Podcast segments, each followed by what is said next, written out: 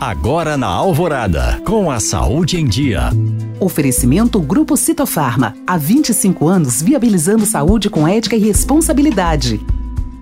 Para o ano que vem, o Programa Nacional de Imunizações já está avaliando a estratégia de campanha de vacinação a ser adotada. Também está sendo calculada a quantidade necessária de doses para imunizar a população, oferecendo a máxima proteção contra a Covid-19. Para garantir o andamento da campanha, preciso investir mais na compra de milhões de doses de vacinas diversificadas de vários laboratórios e repassar mais recursos para os estados e os municípios. A pesquisa mais recente do Ministério da Saúde mostra que cerca de 80% da população recebeu as duas doses ou dose única da vacina.